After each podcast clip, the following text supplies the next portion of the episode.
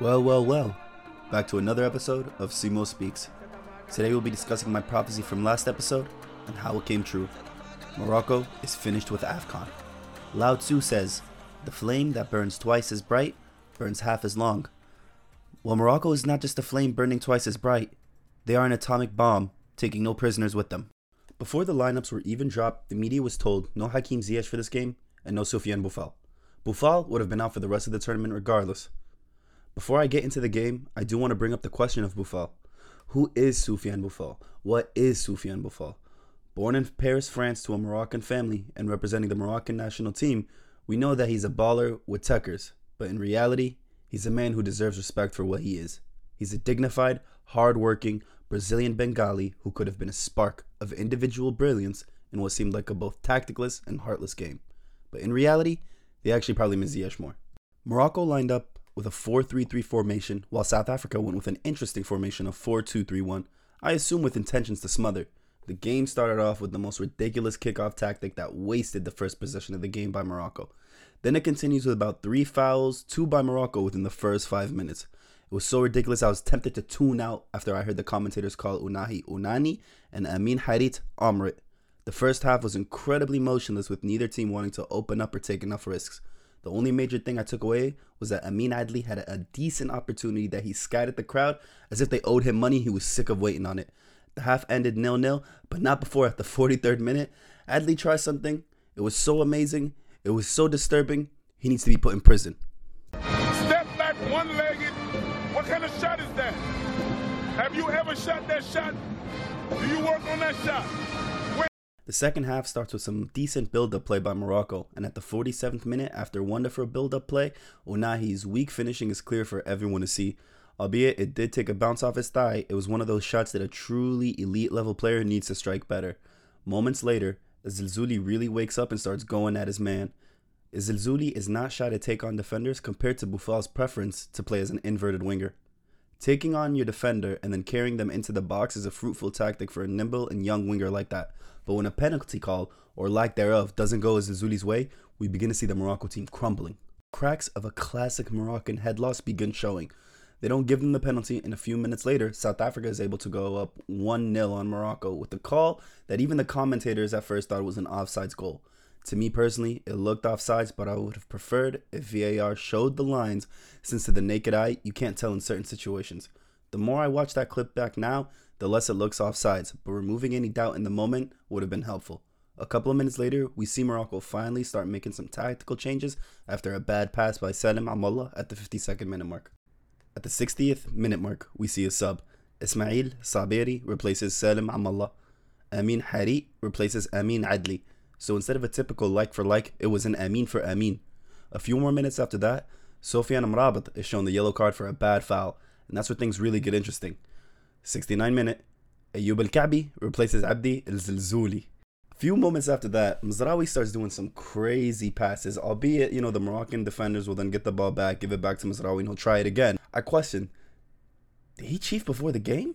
Yahya Atiyatullah then replaces him due to Mazraoui getting an injury, and at the 80th minute mark, Romain Saïss wins a free kick in the defensive half, and Morocco begins playing siege ball. Terrorismo tactics begin.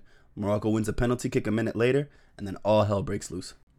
The fans, the players, and the coach and staff alike are celebrating the penalty as if it was taken and scored already. Me personally, I hated it. It made me so mad. It made me want to cry. How can you act like this? How can you celebrate something before it's even happening? They do this all the time, and this is what I mean when I say mental midgets. Hakimi steps up for the penalty and pings it right off the top of the crossbar. The camera immediately cuts to the Moroccan coach Walid Regragui rubbing his bald head as if he was looking for a genie with three more wishes. It then cuts right over to the Moroccan fans crying. Me, on the other hand, I knew what the vibe was. I got the vision. I already saw this before it happened. Oh, you think darkness is your ally? You merely adopted the dark.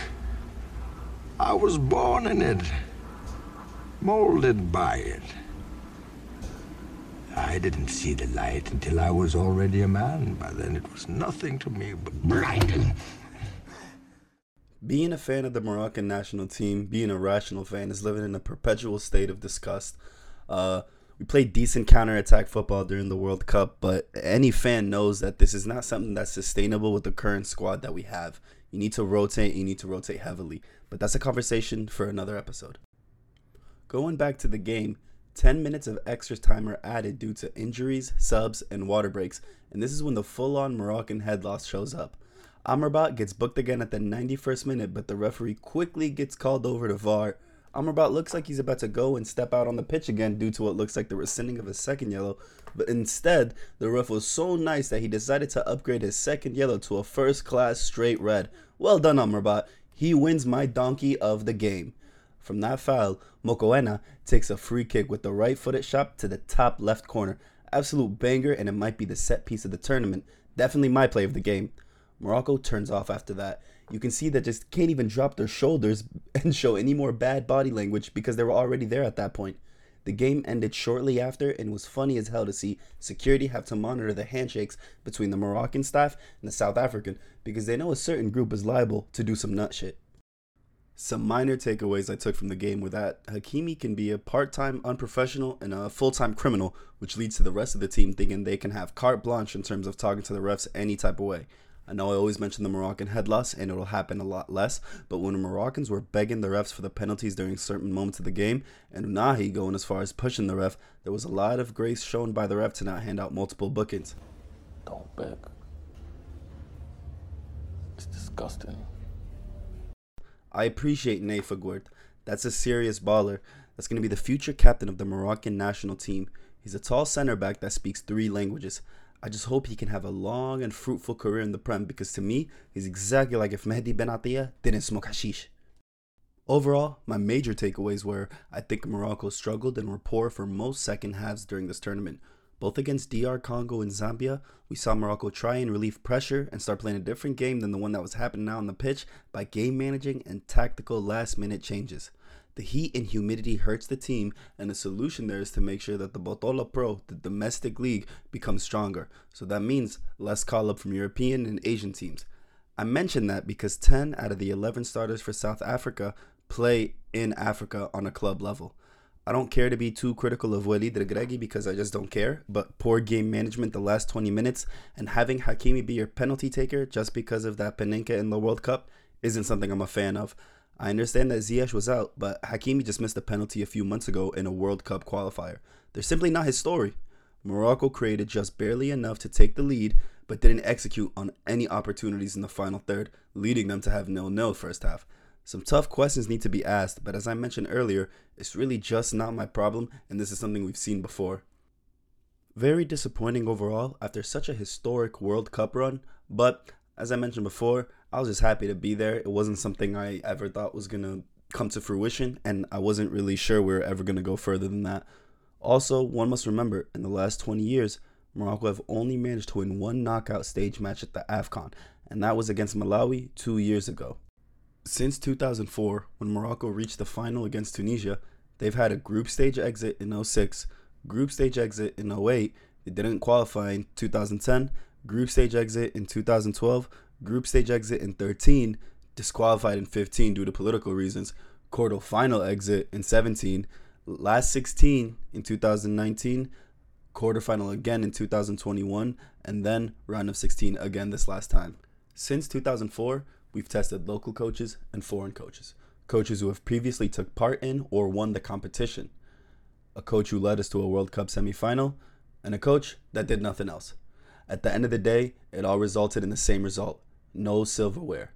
Since Morocco are the hosts next tournament, will it change anything? Coming up are the next AFCON 2023 quarterfinals. That's Nigeria versus Angola, Ivory Coast versus Mali, South Africa versus Cape Verde, Guinea versus DR Congo. I want to thank you for giving me your time and joining me on this edition of Simo Speaks, and we will be back before the end of the tournament.